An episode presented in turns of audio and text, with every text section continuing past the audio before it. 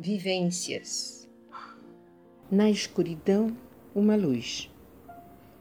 Ela indica o caminho, impulsiona o movimento, viabiliza a chegada.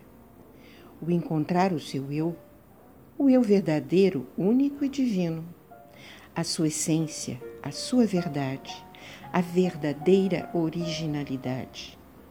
A luz nos leva ao encontro, à entrega, ao deixar de ser para ser. E ao deixar de ser, seremos um com o todo.